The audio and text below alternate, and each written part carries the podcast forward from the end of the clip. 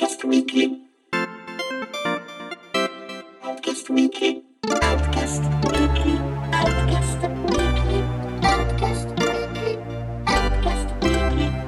Cari amici di Outcast, benvenuti a Outcast Weekly, il nostro appuntamento settimanale durante il quale parliamo un po' di cose più o meno recenti capitate durante la settimana, ma divaghiamo spesso anche con interviste.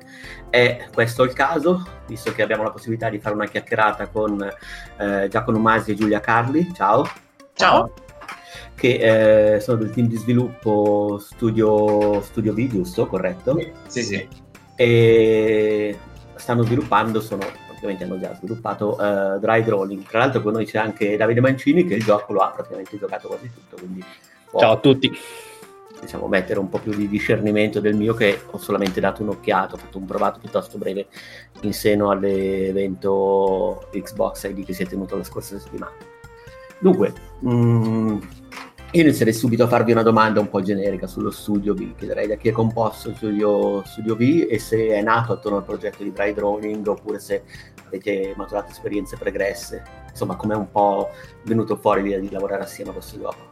Ok, eh, questa pa- direi che parto io, poi magari faccio aggiungere se Mhm. vuole a Giulia. Eh, Studio V nasce, prima ci chiamavamo Studio Oneiros, quando appunto era nato il progetto di Dry Drowning, ormai concepito tre anni fa, appunto era stato creato lo studio ad hoc. Qualcuno di noi aveva già fatto giochi in precedenza o comunque progetti eh, legati ad esso. Eh, attualmente all'interno di Studio V il core team, diciamo, dietro lo sviluppo di Dry Drowning è composto da, da me, che sono appunto Giacomo Masi, che mi sono occupato un attimino della gestione eh, del gruppo e della sceneggiatura e del, del design. Poi c'è appunto Giulia, che, Giulia Carli, che è la, la nostra art director, che è quella che praticamente ha fatto tutta la grafica del gioco. Infatti, applauso perché il numero di illustrazioni e di roba del gioco è abominevolmente alto. E c'è Samuele Zolfanelli, che è appunto il ragazzo che mi ha aiutato anche lui nel game design, il lead developer, eh, ha fatto potuto curare anche lui e tante altre cose, e Giorgio Maioli, che è la, la persona che, che ha composto la colonna sonora, che anche lui applauso enorme, e anche Samuele ovviamente per tutto il lavoro, ma Giorgio ha fatto, cioè la nostra colonna sonora sono più di 50 brani attualmente, più di due ore e mezzo di musica, è molto lunga, e insieme a loro abbiamo Lorenzo Latini, che un ragazzo mi ha dato per la, per la sceneggiatura, eh, e dei ragazzi che ci stanno aiutando sull'animazione, che sono Kevin Ferla e Salvatore Guida, e un'altra ragazza che si chiama Lisa Panato e, e- e che ci ha aiutato un attimino su quello che riguarda la correzione della, della traduzione in inglese. Attualmente il gioco infatti è sia in italiano che in inglese, stiamo eventualmente poi amplieremo ad altre lingue, però per la, re- per la release eh, andremo su questa ottica qui. Quindi sì, lo studio è piccolo, però insomma diciamo che per gli standard italiani è abbastanza la media. Ok, eh, Davide, tu che tra l'altro... Ok, eh, no, no, tra- mm, cioè, l'altra domanda è, ovviamente poi nasce lo step successivo è come vi siete poi mossi io, mm, con il publisher, nel senso come è nata poi la collaborazione con VLG e eh, insomma co- co- qual è la storia completa per poi per poi portare alla luce eh, Dry Drowning. Ok, eh, Giulia, vuoi dire tu? Eh, sì, ne so eh, poco rispetto a te, però comunque noi siamo partiti principalmente. Il primo evento che abbiamo fatto è stato lo Sviluppo Party a maggio 2016, mi sembra. Sì, sì, sì. sì. Noi ci siamo formati, tra virgolette, a gennaio 2016. Io in quel periodo ho iniziato a fare tutti i concept del- dell'interfaccia, il mood generale, la scelta del bianco e nero rispetto ai colori, insomma tutte le varie scelte stilistiche. E da lì abbiamo iniziato, abbiamo iniziato a lavorare a una build principale che avesse tutto il core del gioco, ovvero dialoghi, scelte, personaggi accattivanti e così via. Allo svilupparti l'abbiamo fatta provare al, a tutte le persone che venivano a provare i giochi con l'intento appunto di fare networking e cercare un publisher per, per sondare un po' il territorio, insomma, prima di andare full indie e decidere che, Mhm. che ci conveniva andare subito su Steam e non appoggiarci a nessuno. Esatto. Poi dopo Eh, appunto Ab- abbiamo trovato un publisher all'inizio, ma non so se ne possiamo parlare. No, meglio no, meglio no, semplicemente perché in realtà abbiamo avuto una pessima esperienza perché appunto chiamarlo publisher era dire tanto perché in realtà non ha mai fatto niente a livello effettivo di publishing e quindi no, meglio subissiamo, diciamo che ci sono stati diversi periodi di tracolli tra vari publisher perché come è facile intuire mh, diciamo che trovare persone serie con le quali lavorare per uno sviluppatore è molto difficile, molto difficile. E come appunto ha detto Giulia, evitiamo di parlare anche solo... No, no, non nominiamo nemmeno il nome perché lasciamo perdere.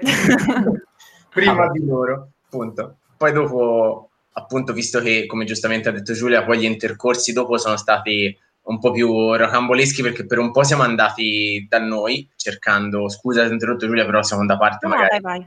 la dico, e la, eh, durante appunto dopo questo, questo, periodo che è durato anche molto, perché praticamente un anno e mezzo, eh, abbiamo optato per continuare per un po' da soli fino a quando eh, ho avuto la possibilità appunto di parlare con, con appunto i responsabili di, di VLG e che appunto stavano cercando nuovi prodotti, avevo loro conoscevano già Ray Drowning, l'avevano già visto e dopo aver fatto una cosa del genere hanno detto ok, il progetto è interessante, possiamo spingerlo e possiamo darvi più che altro una mano anche sul lato animazioni e su comunque tutto il supporto legato alla, al PR e a queste cose qua. Quindi il rapporto con loro è relativamente recente, però grazie a Dio finalmente siamo riusciti a trovare qualcuno che riuscisse un attimino a supportarci e comunque farci conoscere, perché comunque questo genere di gioco qua comunque non puramente visual novel perché comunque è molto più interattiva una visual novel normale ma è comunque un genere che eh,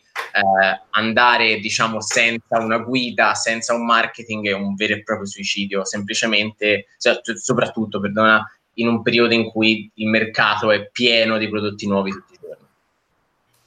Uh, ok Uh, tra l'altro a questo punto vogliamo magari, se vi va a parlare un po' più dello specifico delle source di gioco, uh, che cos'è esattamente dry drawing, uh, quali sono le fonti che magari non so, vi, ci sono infilate nel vostro sviluppo, che hanno contribuito un po' a dare la forma al progetto, sia a livello artistico magari che di design.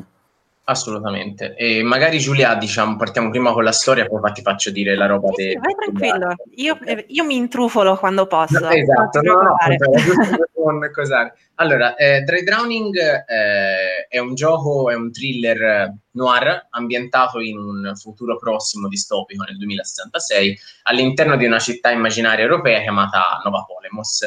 All'interno di questa città eh, la, la, la funzione della distopia di questa città è legata al fatto che è una sorta di utopia città-stato eh, in cui tecnicamente c'è un benessere collettivo enorme, tuttavia eh, questo è dovuto a un razzismo di tipo diverso che non è derivante da pelle o etnia o religione, ma da dal puro utilitarismo, ovvero l- il disoccupato è la bestia, il verme peggiore, il parassita di questa città, l'immigrazione è praticamente tenuta sotto il guinzaglio, anzi vengono viene fatto sparare sui migranti e tutto e viene fatta espulsione di massa per mantenere questa sorta di status quo. E all'interno di questa città, appunto, che normalmente è vista tutti come un'utopia, è tutto controllato attraverso questo device, quello che traina un po' il gioco che si chiama Aquos, Aquos che praticamente è un device che è un po' come i nostri smartphone, che però praticamente dà informazioni in tempo reale e fa tutto quello che dovrebbe fare uno smartphone, ma il contatto con l'esterno è censurato, tutte le comunicazioni vengono controllate, eccetera, eccetera, e quindi è tutto molto chiuso. All'interno di questo universo ci sono appunto Morde e Dedera, che sono i nostri protagonisti, che sono due investigatori privati che eh, hanno fondamentalmente perso tutto perché per anni sono andati dietro a un serial killer che si chiama Pandora, il cui modus operandi per l'uccisione delle vittime è ricreare miti greci antichi e è l'unico serial killer mai, eh, mai sta, cioè, che cioè, sia mai stato all'interno di questa città e molti neanche credono esista perché appunto è tutto controllatissimo. Loro ci vanno dietro e pur di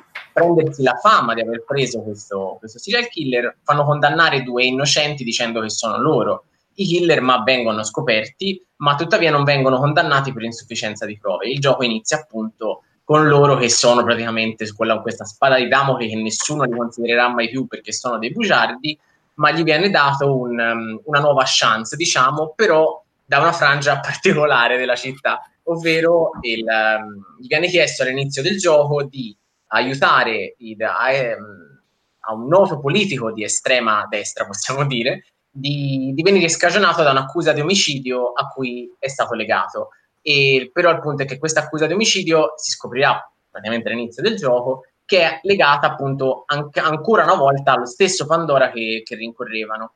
E il dilemma morale sta nel fatto che aiutare questo, questo partito, visto che le elezioni sono vicine, sono prossime, e aiutare a scagionarlo significherebbe molto probabilmente far vincere un partito estremista che, che, è, che, è, stato subissato in passato e peggiorerebbe ancora di più la situazione, ma non farlo comporterebbe ovviamente il declino totale dell'agenzia e appunto il, come, come ho detto prima, essere trattati alla stregua di, di schiavi.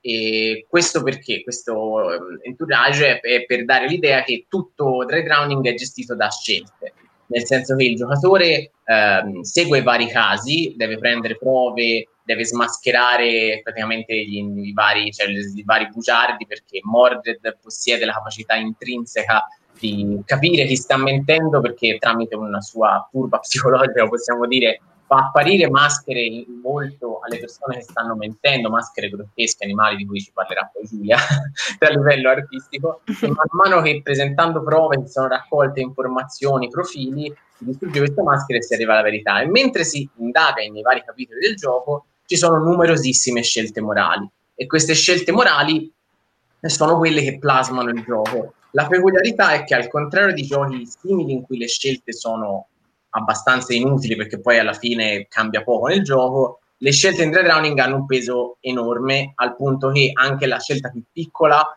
cambia diametralmente proprio l'ecosistema di gioco, il mondo, la tecnologia, chi vive chi muore, i personaggi che si incontrano, al punto che appunto che abbiamo più di 150 branch all'interno del gioco, quindi di variazioni, e tre capitoli finali diversi, cioè diciamo tre finali, ma in realtà sono proprio tre capitoli completamente diversi di un'ora, un'ora e mezzo l'uno per, giusto per far capire un attimino la, la divaricazione.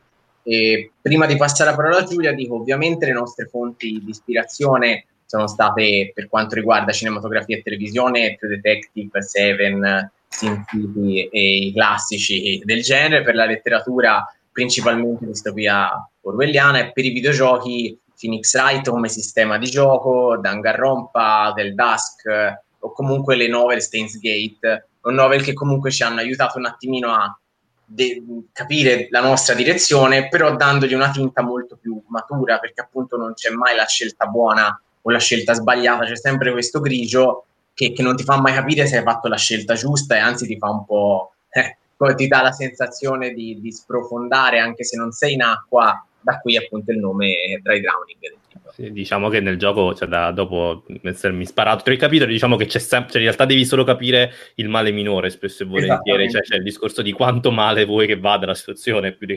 cioè, esatto, senso, è... però il punto è che appunto la cosa, secondo me, peculiare è che è molto individuale. Questa sì, cosa sì. è stato fatto in modo che ognuno avesse il suo concetto di male minore. Infatti, è stato molto bello far provare il gioco a varie persone e vedere che per lui ho detto sì, dai, ho preso la scelta migliore e magari la stessa un'altra persona gli fa ma che stai dicendo? Era palesemente l'altra, lascia il male minore, no? È, è proprio quello il concetto di dire prendersi la responsabilità delle, delle proprie azioni e appunto poi subirne le conseguenze. ecco tutto qua. Giulia, volevi dire tu qualcosina per, la, per l'arte? Uh, no, no, ci avrei un sacco di cose da dire. però no, non so quanto possa andare nel tecnico, perché um, la maggior parte delle scelte artistiche fatte in Dry Drowning sono un, un mix intelligente tra quanto, posso, quanto, lavoro posso fare io come unica persona e, quanto, e come posso renderlo interessante. Perché um, eh, più, più, che altro è un fattore di... Um, di, di, di, genere. Nelle visual novel o comunque in questi giochi eh, interattivi ma pieni di testo, la differenza tra visual novel con personaggi accattivanti e, e gioco da telefono dove devi trovare le differenze nello scenario, fai, pres- fai presto a, a, scavalcare la linea, insomma. Quindi il, la maggior parte del mio lavoro è stata riuscire a trovare dei, uh, dei compromessi interessanti per rendere i personaggi umani, ma, non, um, ma anche adatti al contesto in cui vivono. È una cosa ho, uh, su cui ho puntato molto per il concetto delle maschere, come dicevi, perché in un mondo super tecnologico, ma comunque chiuso in se stesso, dove le informazioni sono, sono controllate, la, centur- la censura dilaga, eccetera, Mordred, protagonista, riesce a capire il vero io delle persone e a, e a capire se stanno mentendo o no, basandosi su, su quello che vede grazie ai suoi traumi. Perché le maschere del gioco sono tutte ispirate a concetti simbolici e animali per renderle più organiche in, in, in tutto questo mondo tecnologico, insomma. Bene, no, infatti mi hai anticipato una domanda perché ti avrei chiesto proprio da dove arrivasse appunto questa, questa idea delle maschere, però non okay. sono finiti i miei dubbi, su, cioè i miei dubbi, le mie curiosità sul, sul setting che di, tipo è già diventato nella, nella mia lista di oh, ambientazioni da, da, far giocare di ruolo ai miei giocatori da master, Nova Polemos. Perché? Perché insomma è, è molto interessante questa idea che unisce controllo sociale ma anche a è un elitarismo culturale per certi versi, il fatto che sia europea e che comunque si basi su una cultura europea molto classica. Quindi come è nata l'idea del setting sia dal punto di vista del, dell'immaginario che proprio dal punto di vista narrativo e poi, domanda successiva, uh, la presenza di, politi- di, temi politici molto attuali è più legata a un'idea di far di, di mettere in crisi il giocatore su per, un, per, farlo, per coinvolgerlo maggiormente, perché qualcosa di, in alcuni casi si, si, si vede proprio l'attualità, no? ti vengono richiesti proprio dei, degli sforzi incredibili nel, nel, nell'immaginare una società come vuoi quella società, oppure è più una, un discorso di, di, necessità espressiva, ovvero uh, voler sottolineare che viviamo anche noi in un, in un, in un, in un periodo complesso. Uh, allora, intanto poi faccio appunto dire anche Giulia magari il suo punto di vista sul lato grafico. Uh-huh. intanto sulla, sulla, parte di attualità è stato voluto perché mh, tutto quello che avviene in Dry Drowning sono tutti fatti reali. Noi fate conto appunto, abbiamo, io ho iniziato a scriverlo tre anni fa, però comunque i semi di quello che sarebbe stata poi l'attualità erano già stati piantati. E, mh, gran parte delle cose che, che ci sono vengono da varie culture del mondo, cioè non è che ho creato fate, cioè un, è la Russia o è la Cina o è l'America o è l'Africa, no, è un misto di tutto perché molte persone, soprattutto nella società attuale, vi dicono ah sarebbe bello se i social media potessero essere usati soltanto dalle persone che, che sono intelligenti. E Nova Polemos è così, cioè se non passi un test attitudinale tu non puoi, non puoi mettere su social media. E se metti post pro governo allora ottieni dei punti e dei benefici, cosa che tra l'altro esiste davvero in una parte del mondo che non ci sarò.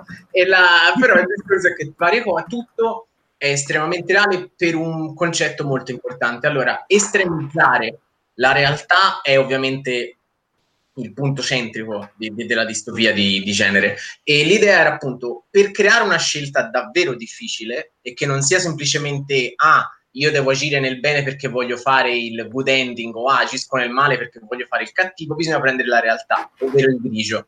E non c'è niente di, di, di meglio di prendere fatti reali. Cioè, se si parla di appunto come si gestisce l'immigrazione, quanto è giusto censurare, quanto è giusto lasciare le persone libere di esprimersi, quanto si può diventare noi stessi carnefici per fermare il carnefice, no? Cioè, eh, sono tutti concetti morali che sono su un'asticella molto fine. E infatti è, è stato proprio fatto appositamente in maniera che tutto fosse creato per dire i personaggi sono reali, tutti, durante, qualsiasi persona a cui parli nel gioco sembra che ti stia mentendo, tutti. Tutti sembra che ti vogliono fare il doppio gioco, perché? Perché ognuno agisce per se stesso, nessuno agisce per morale, nessuno agisce per un bene superiore. E anzi, quelli che sono buoni molto spesso vengono schiacciati. Ma questo non per dire, ah, è un ambiente cupo, lurido, no, è semplicemente un ambiente in cui, appunto, come hai detto te, è figlio del proprio tempo e del contesto in cui si svolge il gioco. La scelta appunto di questo realismo un po' magico, perché appunto c'è questi poi questi sprazzi di eh, maschere, comunque un po' di surrealità che però è comunque solo nella mente di Mordred, dove lo vede solo lui, fondamentalmente, è voluta appunto per dire, in maniera che il giocatore si facesse un attimino anche delle domande su dire Madonna, che tutti mi dicono eh, non vorrei mai vivere a Nova Polemos, la cosa meglio, non vorrei mai vivere lì. Però il discorso è che tante cose le, tante cose uno diceva non, non, aveva, non avrebbe mai accettato vent'anni fa perché diceva è inconcepibile che succeda questa cosa, adesso invece sono concepite. E l'idea della distopia è proprio quella di dire guardate che si arriva a questo punto se, si, se si fa sempre si no, no, no, sì che poi in realtà che poi quello che dico è che in realtà non è neanche questa cosa, cioè nel senso Nova Polemos per quanto sia, sia inquietante, non è una, da, dall'altro è molto affascinante, cioè nel senso secondo me uh, la parte più interessante del gioco per, um, a mio avviso è proprio questa cosa che è un mondo tendenzialmente brutto, sì, però, non è, ne- però è anche molto affascinante perché lo, lo, è, è, ci, ci, senti dentro perché è molto familiare, no? Quindi è una distopia in cui appunto ti lascia questo brividino dietro che però da un certo punto di vista te, ti, ti, ti, attrae anche, poi magari sono problemi miei che vengo attratto da una roba del genere, però... eh, però no, no, è tutto normale, secondo me... Da, da, quel punto di vista non abbiamo voluto puntare a una roba fantascientifica sullo stile di Deus Ex o roba proprio cyberpunk pura, semplicemente perché non, non vogliamo puntare troppo sul fantastico. Uno, una delle prime cose che abbiamo deciso è deve essere verosimile. Se c'è qualcosa, mh, qual- qualche uncanny valley, insomma, tipo il sistema di ologrammi e roba del genere, deve essere messo in un contesto in cui sembra realistico, per i tempi nostri, insomma. Mm-hmm. Sì, infatti, Infatti poi le scene del crimine il, vengono rappresentate tramite ologrammi, non ci sono più gli alberi a Nova Polemos, ce ne sono pochi perché molti sono ologrammi, cioè sono tutte idee appunto per dare un mood, un world building realistico e secondo me Giulia ha fatto un lavoro sotto il punto di vista assolutamente della Madonna. Quindi... Grazie. Beh, l'ho rifatto tre volte sto gioco. esatto. Alla terza mi è venuto bene. Eh, no, tra le altre cose, secondo me è interessante, per esempio, la scelta di una cosa che, eh, sempre perché io sono maniaco di alcuni dettagli, c'è la scelta, per esempio, dell'arredamento delle case che riflette molto eh, anche le, le, idee dei personaggi, no? Quindi c'è questa sorta di gusto che cambia perché nel momento in cui tu puoi avere tutto, il posto in cui abiti riflette la persona, no? È, parlo dal politico, ma anche allo stesso Mordred, insomma, cioè c'è, c'è, molta, c'è questo corrispettivo quasi eh, uno a uno tra le personalità e, loro, e gli ambienti che, in cui vivono, quindi questo è molto interessante proprio perché poi ti dà uno spaccato di, di quel mondo, cioè eh, per quanto statico c'è sempre un po' quel senso ottuso che ti, fa, ti racconta un un pezzo di più del mondo, questo secondo me è molto interessante. Sì, è, è, tutto world building alla fine. Sì, Purtroppo sì. se non hai cutscene cinematic, fumetti addizionali dove raccontare tutto, roba del genere, devi fare con quello che hai. Esatto. Per il resto sono soddisfatta del mio lavoro, lasciatemi vantare un po'. no, proprio che altro la cosa fondamentale è che che poi è un po', secondo me, eh, il difetto delle visual novel sono gli spiegoni, cioè gli wall of text per dirti in che mondo sei, cosa sta succedendo, cosa sta avvenendo. Noi abbiamo voluto tagliarlo totalmente questa cosa al punto di dire Dre Downing deve essere scritto come un episodio di una serie televisiva nel senso esatto. che deve essere, deve essere, costruito con dei cardini di, di, sceneggiatura molto simili a quello, non fare spiegoni perché è inutile che le persone parlino della loro società se ci vivono, perché nessuno si metterebbe mai a spiegare a, che ne so, io abito a Firenze, a un altro fiorentino co- come è fatta Firenze, cioè lo sa benissimo, no? Quindi cioè, non è un discorso realistico, quindi è stato tagliato dal gioco di per sé tutto quello che è il, lo spiegone perché? Perché se uno vuole, uno si capisce da tanti piccoli particolari e poi ci sono documenti, gli stessi indizi danno riferimenti o informazioni extra sul mondo che non appesantiscono la, la narrativa perché altrimenti diventerebbe noiosa.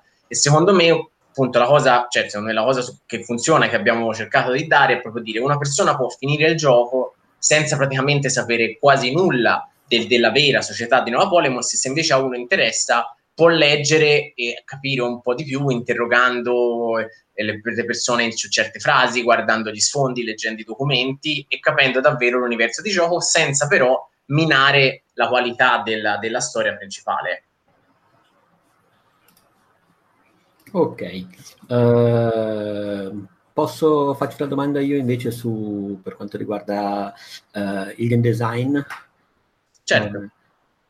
Ma mh, sarei curioso di capire mh, se alla fine in dry drawing eh, avete dato proprio in termini di concept la precedenza alla sfida, alla narrazione, ma eh, più nello specifico sono sempre curioso, in realtà l'ho chiesto quasi sempre quando mi capita di chiacchierare con qualcuno che sviluppa avventure grafiche o in ogni caso diciamo eh, concept di gioco che portano avanti una narrazione attraverso eh, enigmi e investigazione. Eh, come avete processato la costruzione degli enigmi? Cioè proprio come diciamo, siete partiti per costruirli? Allora, per gli enigmi, allora, la base della nostra costruzione di tutto il gioco era basata su prima stiliamo una sceneggiatura eh, consistente che funzioni davvero con tutte le varie branchification, vedendo se funziona, perché il problema di fare un gioco a, a mille di variazioni ovviamente il rischio di perdersi. Tante volte, infatti, abbiamo dovuto riscrivere. Una volta completata quella, abbiamo cominciato a dire: ok, dove possiamo inserire un enigma anche aumentando ovviamente la trama o, o in, immettendolo in maniera da spezzare un attimo il ritmo di gioco per non fare appunto solo leggo, leggo e faccio simile. Ci abbiamo pensato in fase successiva. Gli enigmi sono tutti legati a cose strettamente legate al contesto, cioè può essere il gioco legato al, all'orologio, può essere l'enigma legato al caso eh, le, o tante altre cose che comunque sono sempre eh, collegate direttamente al contesto in maniera da mantenere una coerenza narrativa. Oltre a questo abbiamo aggiunto via via feature nuove in ogni capitolo, cioè in maniera che il gioco non fosse sempre uguale, cioè le cose che ci sono nel primo capitolo, nel secondo e nel terzo sono diverse, cioè ogni volta il gioco si evolve, pone sfide diverse anche nel dialogo stesso, nel modo di risolvere i casi, in uh, possibilità di, ora senza fare troppe spoiler, comunque di, di, fare più casi insieme, cioè anche gestire più casi insieme vedere di, di costruire pezzi e fare cose insieme in maniera che appunto il giocatore fosse sempre invogliato e soprattutto avesse l'asticella dell'attenzione alta perché la, cioè, purtroppo un, un, questo genere di gioco ci mette molto poco a venire a noia. E infatti anche per questo il livello di difficoltà generale eh, l'abbiamo dovuto, l'abbiamo, siamo stati molto attenti perché eh, bloccarsi troppo a lungo eh, con un enigma troppo tedioso è, è normalmente il modo per cui la persona smette, anche se siamo su internet e magari uno si va a cercare la soluzione, è molto meglio secondo me se uno si, cioè, fa tutto immediato perché vuole vedere come va avanti e quindi mettere enigmi del circostanza, ovviamente prima dei cliffhanger o comunque momenti che ti dice che ti invogliano a dire caspita, voglio sapere come va avanti, quindi lo risolvi e poco dopo succede ovviamente il climax finale o il climax di metà capitolo, della prima rivelazione, eccetera. Quindi siamo cercati di stare dietro a queste cose qua, poi sulla parte grafica di Enigmi, eccetera, ovviamente ha fatto Giulia e insomma anche lì sono, sono molto felice. Sì, ma quella è la parte più semplice alla fin fine. Quando c'è la base dell'enigma, poi eh, io sono solo una mano che disegna. Beh, um, tornando invece alle ispirazioni, um, perché i miti greci? Cioè, da, chi, da dove io ho apprezzato tantissimo questa scelta, quindi perché, da dove viene questo classifismo bellissimo, del, sia di, di tutto? Allora. E tra le altre cose c'è anche poi il, il cioè la Grecia è un elemento ricorrente, al di là della, della, della diciamo di come for- Nova Polemos ovviamente rimanda al greco, Hera è un personaggio chiaramente eh, greco, insomma c'è, c'è, la Grecia ricorrente nel, nel gioco. Assolutamente, no? Infatti, allora, il concetto iniziale, la base, base di partenza è stata um, molte delle cose più caratteristiche, cioè quello che rende interessante un thriller è un assassino affascinante, non l'assassino brutale che non cioè, senza scopo. Eh. Ci serviva quindi dargli un contesto e questo contesto eh, abbiamo selezionato i greci perché uno non conosco, magari ci sono, però non conosco thriller che, che lo usavano come, come mezzo, quindi ho detto secondo me potrebbe essere interessante. E poi da lì abbiamo costruito appunto tutti i personaggi, eccetera, perché Uh, perché in genere quando si pensa all'epoca d'oro si pensa alla Grecia, no? C'è l'epoca delle, le, le, c'è la, la, la, la, l'epopea della cultura, cioè l'ascesa massima della cultura, da dove derivano tutte le nostre tradizioni classiche, tutta la nostra la filosofia, eccetera, si pensa sempre a quello. E visto che Nova Polemos si erge come paladina assoluta della cultura mondiale, come per quelli più avanti in assoluto, ho sempre pensato come in tanti estremismi storici uno riprende sempre dalle proprie radici e origini. Benché la città non sia in Grecia, ehm, essendo in Europa, la Grecia è sempre vista come culla, o è Roma o è insomma la Grecia, normalmente si prende quello. Quindi il motivo è proprio legato a quello, soprattutto perché il, eh, è anche un monito per dire, cioè perché poi la logica, purtroppo non potendo fare troppi spoiler, non lo dico, però c'è una logica ovviamente dietro la Costituzione. E poi anche questa idea di creare le scene del crimine per ricreare un mito che però è nel, um, nella mente di tutti, perché è un concetto che comunque tutti sanno cos'è quella cosa, che poi è esposta tramite ologramma, quindi è sempre una violenza come se davvero fosse un'opera d'arte nella visione distorta del killer, perché? Perché il corpo non c'è mai, attivamente c'è sempre un ologramma e quindi non c'è davvero l'opera, ma l'opera è sempre ritratta e il contesto creato d'arte. E parte del mistero sarebbe per capire che mito ha fatto, perché l'ha fatto, perché poi ovviamente ogni mito, eh, cioè ogni persona che viene uccisa è legata a un mito per una ragione specifica, un po' come succedeva in Seven, no? che capitale era collegato a una persona per, per un determinato motivo, qua è molto simile. E la scelta appunto è perché sembrava originale e soprattutto perché appunto dava un contesto molto forte. Infatti ho chiesto, cioè, siamo stati tantissimo dietro su questo, sia dalla parte di Giulia che dalla parte del musicista di Giorgio, perché il motivo appunto per cui abbiamo scelto Giorgio è che gli dissi proprio guarda abbiamo bisogno di questa scena del crimine che abbia un po' le tonalità di Blade Runner però con gli strumenti diversi o che dia un'idea di Grecia antica ci proprio ci mandò quel pezzo me ne innamorai e da quel momento abbiamo fatto questo disco che secondo me appunto de- da un bene a quel mondo ok questa campana è molto scenica. eh, lo so, è colpa mia, però se chiudo la finestra sono, sono finito, ragazzi. Ho bisogno di... Cioè, quel minimo di aria passa da lì. esatto, Ma invece... Eh, avete preferito Unity Engine classici eh, per avere più possibilità in termini di gameplay? Cioè, tipo un Rampy con Rampai come fanno molte altre visual novel. Così invece Unity è, immagino sia per quello, no? Sia per essere liberi dal, dal, dal, dalle restrizioni.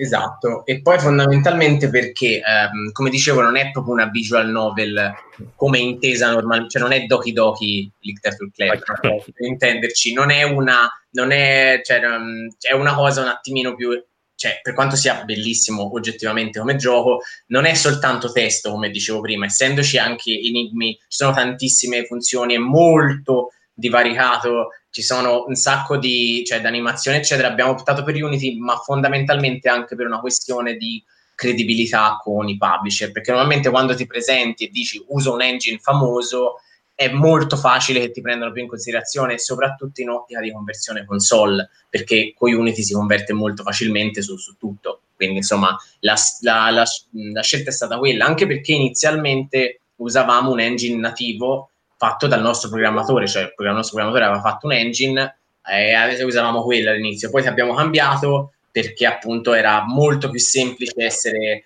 considerati o comunque essere presi in considerazione usando Unity. La ragione è quella e poi ovviamente perché è più, cioè, è più facile aggiungere feature e fare cose senza dover per forza rimanere fossilizzati sul canone delle visual novel.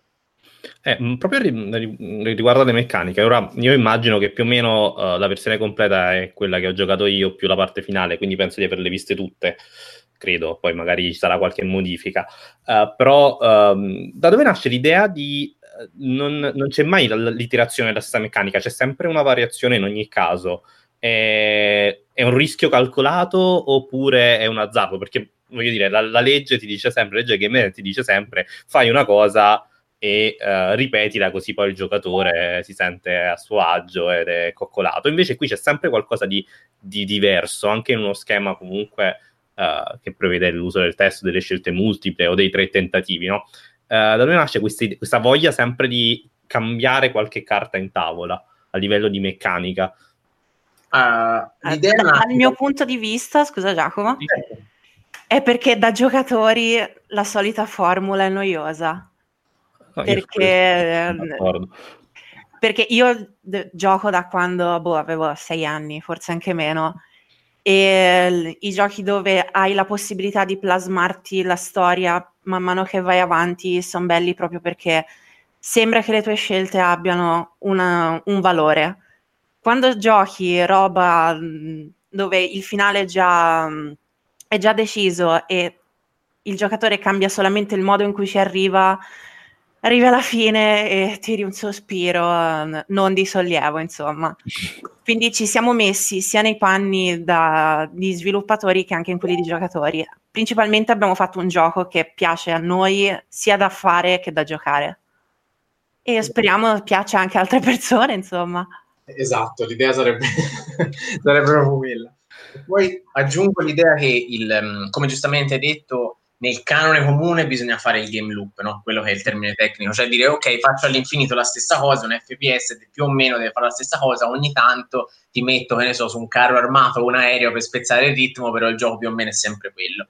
Um, l'idea è, non, essendo un gioco che appunto la visual novel che in, è, normalmente è bistrattato come genere, farlo troppo classicheggiante rischi di prendere solo la nicchia specifica cercando di eh, fare scelte molto mirate e dire ok, questa cosa, questa feature nuova può funzionare, può alzare l'attenzione, sì, secondo me può dare molto più interesse e dire ah, caspita, adesso mi devo un attimino riattivare il cervello, perché se no il rischio è, dopo il gioco dura circa 8-9 ore, anche 10, e il discorso dalle 8 alle 10 ore, diciamo, e in queste 8-10 ore un playthrough, eh, il discorso è che ovviamente l'idea è che se leggende basta o magari interagendo, sì, ok, però diventa noioso.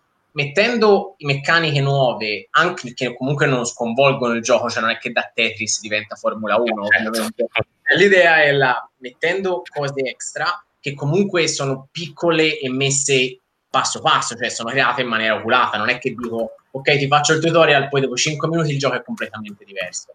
Cercando di mettere meccaniche nuove che ovviamente si complicano man mano che il gioco va avanti, gioco, secondo me il grado di sfida o comunque il flow del gioco ma viene sempre mantenuto stabile e il giocatore arriva alla fine tranquillamente senza però dire madonna che rottura di scatole boh, non ne posso più non vedo l'ora che questo capitolo finisca. L'idea di base era quella oltre quello che giustamente ha detto Giulia che è sacrosanto allora, ultima domanda che è una mia curiosità personale. Dopo aver... Io ho giocato soltanto i tre capitoli una volta, quindi non sono tornato indietro e ho fatto le scelte opposte. Quindi mi chiedevo, all'interno di queste 150 branching path che avete, um, cioè, senza fare spoiler, ci sono alcune scelte che effettivamente, come dicevi tu, cambiano proprio la storia del mondo.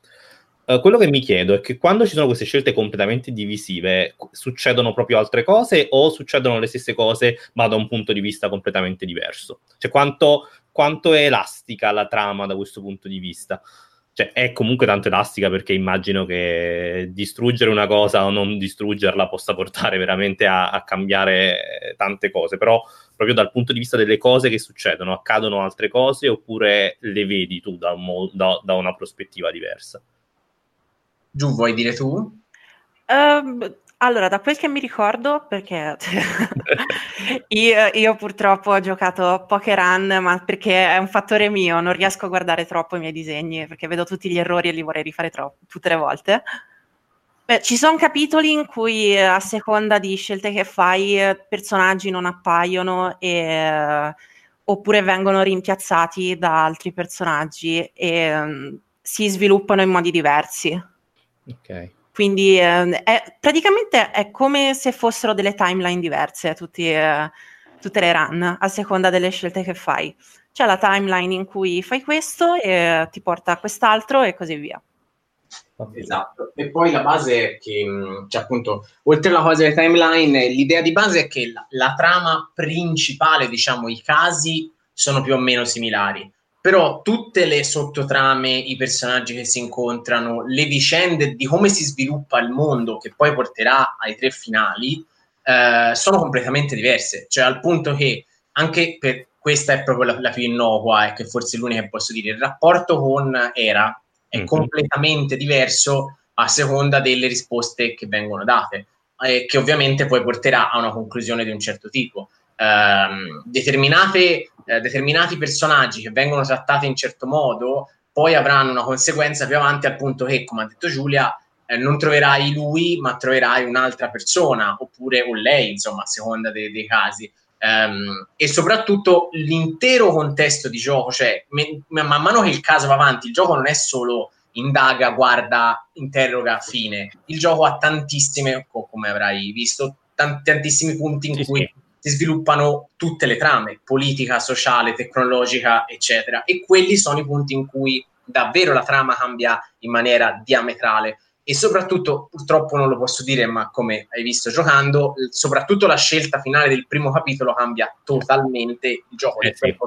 Cioè lì proprio lo cambia in maniera magistrale, perché ovviamente in tanti, infatti quando misi quella scelta, purtroppo ancora non la posso dire, mi dissero ma sei un pazzo, cioè una cosa del genere è assolutamente impensabile. Io ho detto è proprio quello l'interessante perché la gente dice e ora come può andare avanti il gioco se fai una cosa del genere? E va avanti uguale perché? Perché appunto avviene una timeline diversa, come ha detto Giulia, e, al, e proprio per questo è, è, secondo me è anche impossibile giocando la prima volta Dread Drowning dire è lui l'assassino, è successo così, è successo così, semplicemente perché perché la, la, storia cambia completamente a seconda delle scelte che vengono fatte, che poi portano al finale diverso, cioè il capitolo, il quarto capitolo, che sono tre capitoli quattro, sono completamente diversi l'uno dall'altro in maniera da incentivare anche la, la rigiocabilità, no? Cioè, quindi il punto è che non sarà mai davvero uguale, semplicemente perché a parte il finale, il capitolo finale diverso, ma anche capitoli di inframezzo sono molto diversi, eh, cioè soprattutto il secondo e il terzo, perché nel primo ovviamente ci sono le differenze, però è quello in cui si plasma il gioco, no? Mm. negli altri invece le, le, scelte cominciano a prendere un peso gigantesco